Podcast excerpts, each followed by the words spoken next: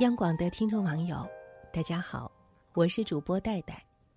今天要和你一起分享的这篇文章名字是《早睡能解决百分之八十以上的问题》。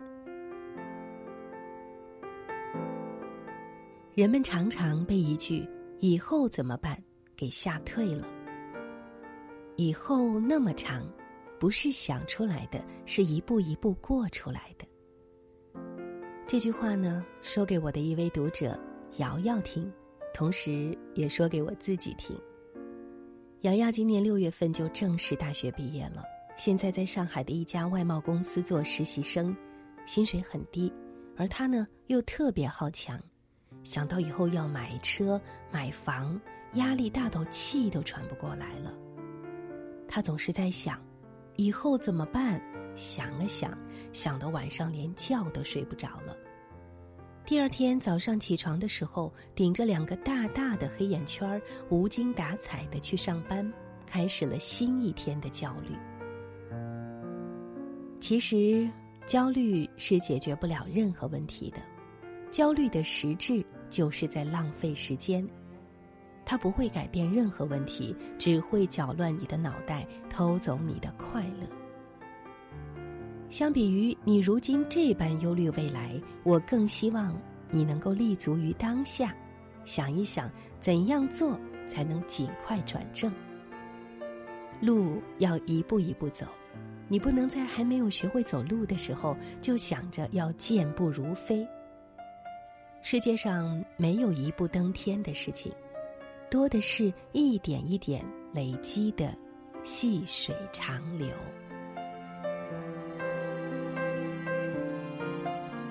曾经我也有过这样一段极其焦虑的日子，大概是在去年十月份的时候吧。那时候我刚刚辞职不久，自己一个人在家写作，总是见不到成果。明明觉得已经很努力了，但还是不如意。于是我就整晚整晚的睡不着，往床上一躺，思维瞬间就变得活跃了，天马行空的，什么都想，越想。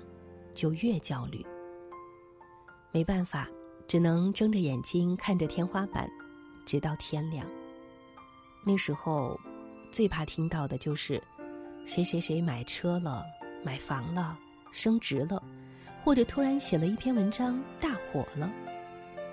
我最擅长的，大概就是拿别人的成功来惩罚自己。别人越是成功。我就越是觉得自己不行，真的一点儿信心都没有。这种情况大概持续了两周。当我意识到这样不行的时候，就试着转移自己的注意力，跑步。是的，每天晚上五点的时候，准时换运动服出去跑步，跑两个小时，直到满身大汗的时候才回家来。然后我发现，往床上一躺，很快就睡着了。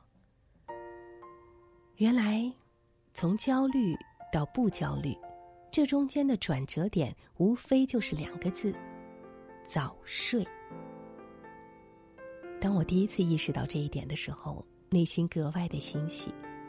也是在早睡以后，我的焦虑一点一点的开始减轻了，注意力也慢慢由发现问题到解决问题的方向转移。以前我总是焦虑。可是，却从来没有想到过为什么焦虑，觉得自己不如别人，却没有想到过原因。当别人在努力的时候，自己躺在床上发呆，能够做出成绩，那才是奇怪呢。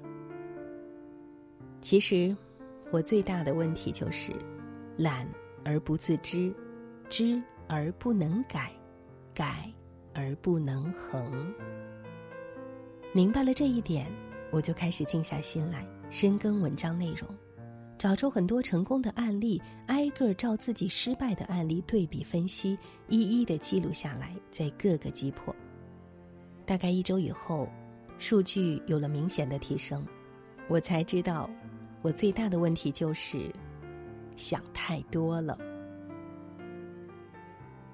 人有时候真的很容易就把自己原谅了。举个例子。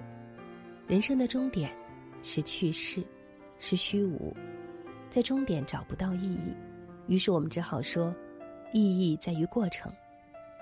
可是当过程也背叛我们的时候，我们又把目光投向了终点，安慰自己说：“既然结局都一样，何必在乎过程呢？”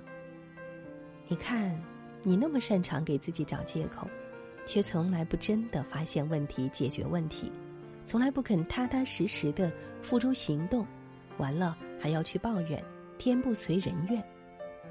那你过不好这一生，是真的运气不好？还是付出的不够多。我们这代人都活得太着急了，欲望很多，野心很大，真正沉下心来去做事儿的又太少太少。村上春树说：“有限的目标能够让人生变得简洁，而我们的人生之所以那么沉重繁复，就是因为我们给自己定的目标太多。”也太远了，总是想着以后该怎么办，想着房价有多高，未来有多远，却从来不肯关心今晚要吃什么饭。别总说未来遥不可及，你现在最需要做的就是早睡早起。以上和各位共勉，我是戴戴，谢谢你收听今天的节目。下次再会，记得要早睡，晚安，亲爱的朋友。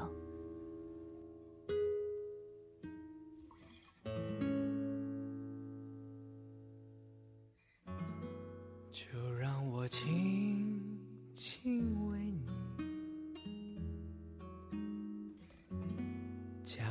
个枕边故事。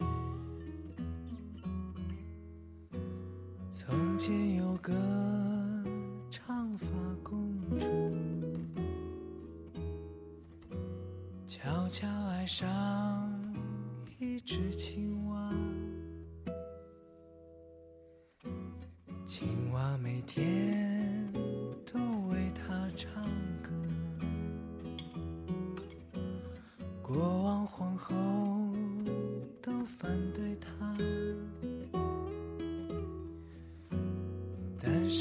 公主说他是我心上人，我不能就这样和他道别。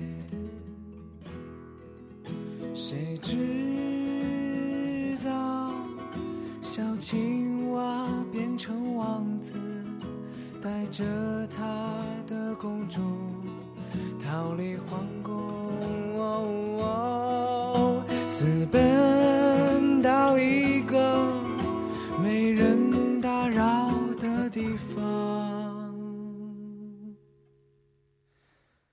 从此后两个人幸福的在一起，这是他和他的。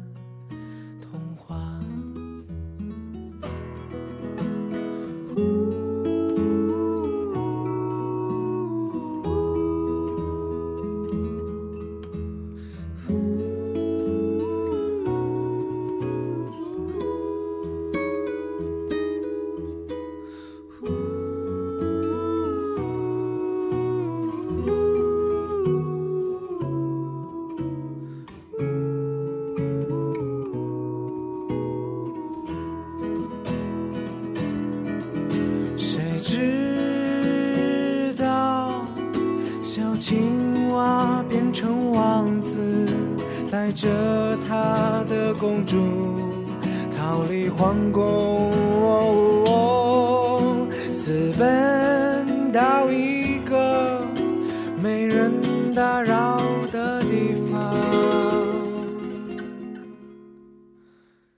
从此后，两个人幸福的在一起。这是他和他的。